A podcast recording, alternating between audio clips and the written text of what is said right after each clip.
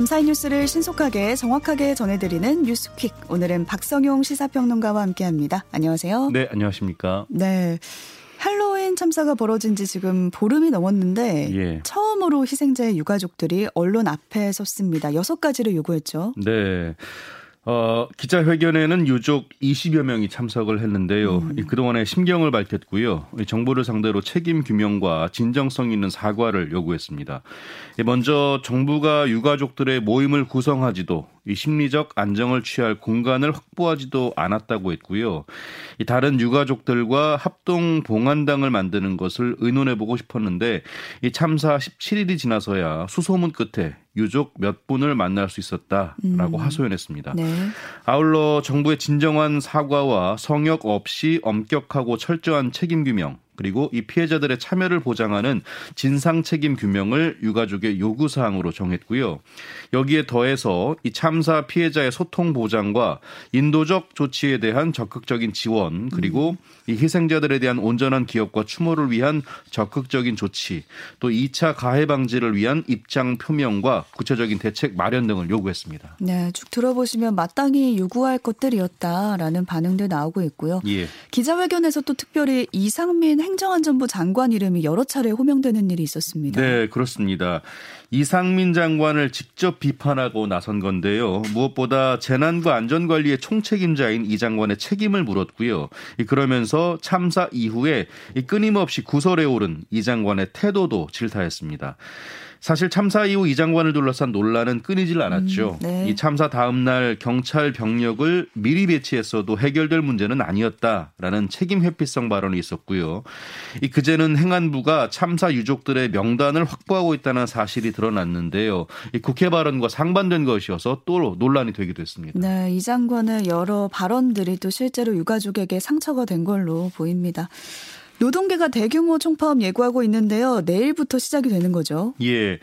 이 내일 화물연대를 시작으로 해서 지하철과 철도, 학교급식 노동자까지 줄줄이 파업에 들어갈 계획인데요. 우선 화물연대 파업은 전국 16개 지역 주요 물류 거점들에서 진행이 되는데 이 화물연대 측은 조합원 2만 5천 명 대부분과 비조합원 화물 노동자 상당수가 파업에 참여할 것으로 전망했습니다. 음. 이에 따라 지난 6월에 이어서 다시 한번 전국적인 물류 대란을 피할 수 없을 것으로 보이는데요. 일단 이번 파업의 쟁점 역시 이 올해를 끝으로 종료되는 안전 운임제입니다. 네. 안전운임제는 화물 노동자에게 최소한의 운송료를 보장해 주고요. 이보다 낮은 운임을 지급하는 화주에게 과태료를 부과하는 제도인데요. 이 화물연대는 안전운임제 지속 추진과 함께 차종 확대를 요구하고 있습니다. 네, 말씀하신 그 안전운임제가 이번에 쟁점이 되는 건데 이 제도가 종료된다고 해서 노동자 측에 반발이 있는 거잖아요. 예. 일단 국민의힘과 정부가 안전운임제를 3년 더 연장하기로 했습니다. 네. 네, 국민의힘과 국토교통부가 관련해서 긴급 당 정협의회를 열었는데요. 이 품목, 차종 확대 없이 올해 말에 종료될 예정이었던 안전운임제 일몰 기한을 3년 더 연장하기로 했습니다. 음. 다만 화물연대가 추가로 요구하고 있는 철강 등 이 다섯 가지 품목에 대해서는요. 이 적용할 경우에는 국민들의 물류비 부담이 증가하게 된다면서 확대하지 않기로 결정했습니다. 이에 대해 화물연대는 6월 합의 파기라면서 파업을 강행한다. 하겠다는 방침인데요. 어, 정부 역시 이 파업에 엄정 대응하겠다는 방침이어서 이 음. 당분간 강대강 대치가 이어질 것으로 보입니다. 네, 화물연대 측은 종료 연장과 더불어서 품목도 확대하라 이렇게 요구하고 있는 상태고 예. 또 파업을 예고한 분야 있는데 철도도 파업한다고요. 예, 이달 말과 다음 달 초에 서울 지하철과 철도 노조의 총 파업이 예고돼 있는데요. 서울교통공사 노조는 이 서울시와 정부가 발표한 인력 감축 계획을 철회하지 않으면 이 오는 30일부터 무기한 총파업에 들어가겠다는 입장이고요. 음. 이 철도 노조도 다음 달 2일부터 2일부터 파업에 들어갈 예정입니다. 네. 이런 가운데 학교 비정규직 노동자들도 25일 파업을 예고했는데요. 이 시민들의 불편은 물론이고 학교에서 정상적인 급식과 돌봄에도 차질이 생길 것으로 보입니다. 네, 모두 일상과 좀 직결되어 있는 분야여서 그 전에 적절한 협상이 이루어졌으면 좋겠습니다. 네. 또 정진상 당대표실 정무조정실장에 대한 수사 계속 이뤄지고 있는데 검찰이 경기도청을 압수수색했습니다. 네. 이정 실장은 지난 2018년부터 2021년 사이에 경기도지사 비서실 정책실장으로 일했는데요. 이 검찰은 어제 압수수색을 통해서 당시 도청 직원들과 주고받은 이메일 기록 등을 확인한 음. 것으로 알려졌습니다. 네. 이정 실장은 지난 2013년 2월부터 2020년 10월까지 남욱과 김만배 씨 등 이른바 대장동 일당에게서 이 각종 사업 추진 등 편의 제공을 대가로 1억 4천만 원의 금품을 수수한 혐의를 받고 있는데요. 이 검찰은 혐의 일체를 부인하는 정 실장의 진술 번복을 끌어내기 위해서 수사력을 집중하고 있습니다. 네. 정 실장에 대한 조사가 계속 이뤄지고 있는데 이 가운데 남욱 씨의 입이 주목되고 있습니다. 예. 석방 뒤에 폭로 전에 가세한 상황인데 폭로 전에 나선 이유도 직접 설명을 했어요. 네, 그렇습니다. 내가 잘못한 만큼만 처벌받고 싶기 때문이다. 이렇게 밝혔는데요. 음. 이남 씨는 기자들과 만난 자리에서 거짓 진술로 다른 사람에게 책임을 떠넘 떠넘기려는 생각은 없다. 이 단지 내가 하지 않은 일까지 모두 떠안기는 싫은 것이다라고 설명했습니다. 음. 그러면서 사실관계가 드러나고 상대방들의 책임이 늘어나니까 그쪽에서 나를 안 좋게 보는 것 같다. 그렇다고 남이 내 징역을 대신 살아줄 것은 아니지 않느냐면서 덧붙였습니다. 네. 남 씨는 아울러 자신의 폭로가 기존 진술을 반, 번복한 게 아니라 하지 않은 이야기를 털어놓은 것뿐이라고도 강조했고요. 이 대장동 사업에서 자신의 역할은 자금원이었다라고 설명했습니다. 음. 윤석열 대통령에게 항의성 질문을 한 다음에 비서관과 설전을 주고받은 MBC 기자가 있었는데요. 예. 이 기자를 살해하겠다 이런 글이 온라인에 올라와서 경찰이 수사에 나섰습니다. 네. 지난 18일이었죠. 윤 대통령이 출근길 문답 때 이 전용기 탑승해서 MBC 취재진을 배제한 건 악의적 행태를 보였기 때문이다라고 말을 했는데요. 음. 이 그러자 MBC 해당 기자가 윤 대통령에게 무엇이 악의적, 악의적이었느냐면서 물었고요. 네. 이후에 이기정 대통령 비서실 홍보기획 비서관이 대통령에 대한 예의가 아니라고 지적하면서 설전이 벌어지기도 했습니다.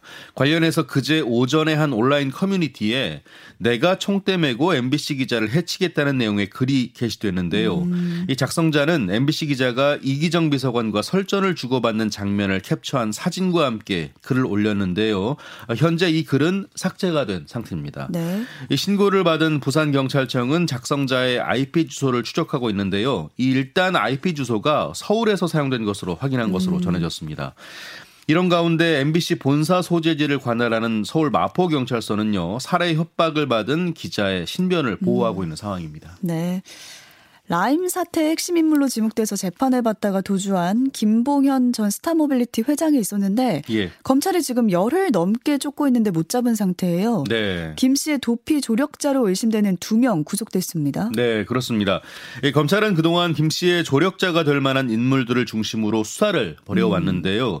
지난 17일에는 2년 전에도 김 씨의 도주를 도왔던 연예기획사 관계자 A 씨의 주거지를 압수수색해서 휴대전화를 확보하고 분석을 해왔습니다.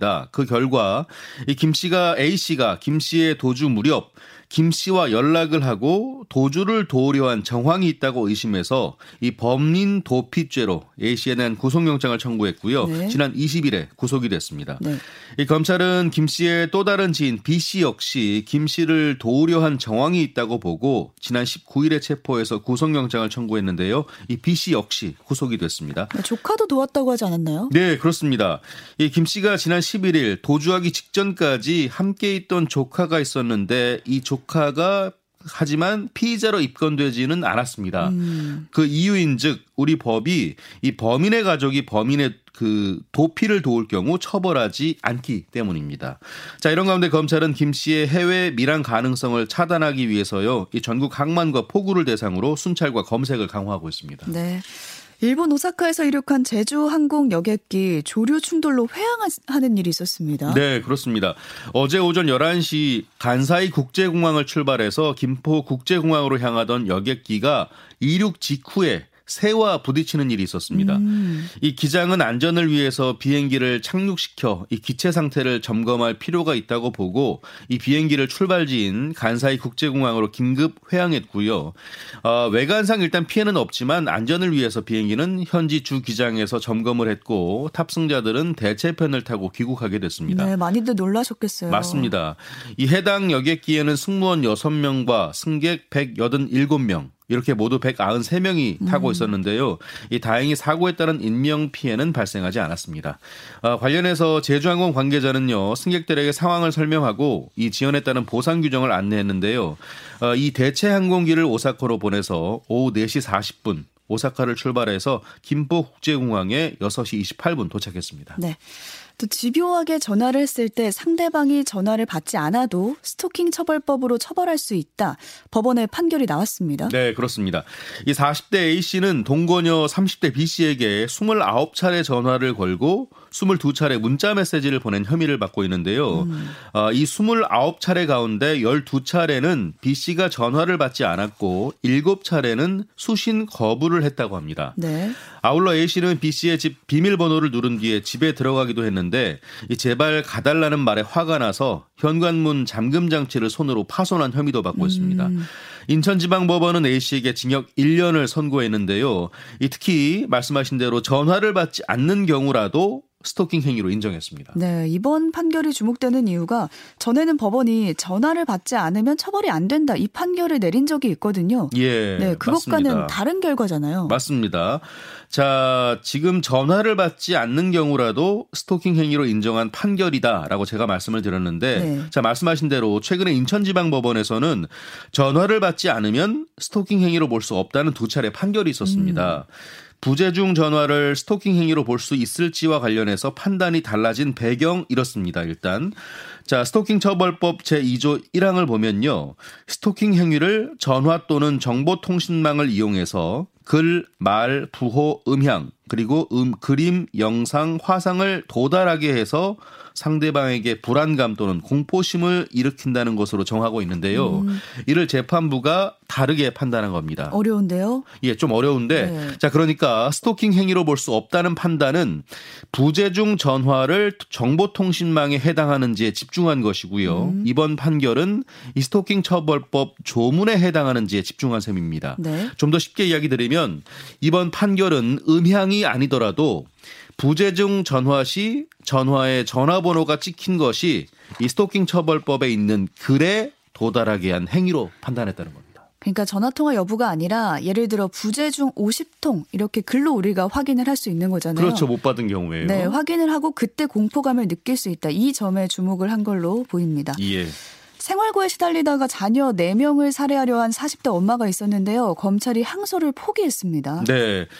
A 씨는 지난 7월 충남 아산시 자택에서 미성년 자녀 4명에게 수면제를 먹여서 살해하려 한 혐의로 기소가 됐는데요. 음. A 씨는 자신도 극단적 선택을 시도했다가 아이가 울자 잠에서 깨어났고요.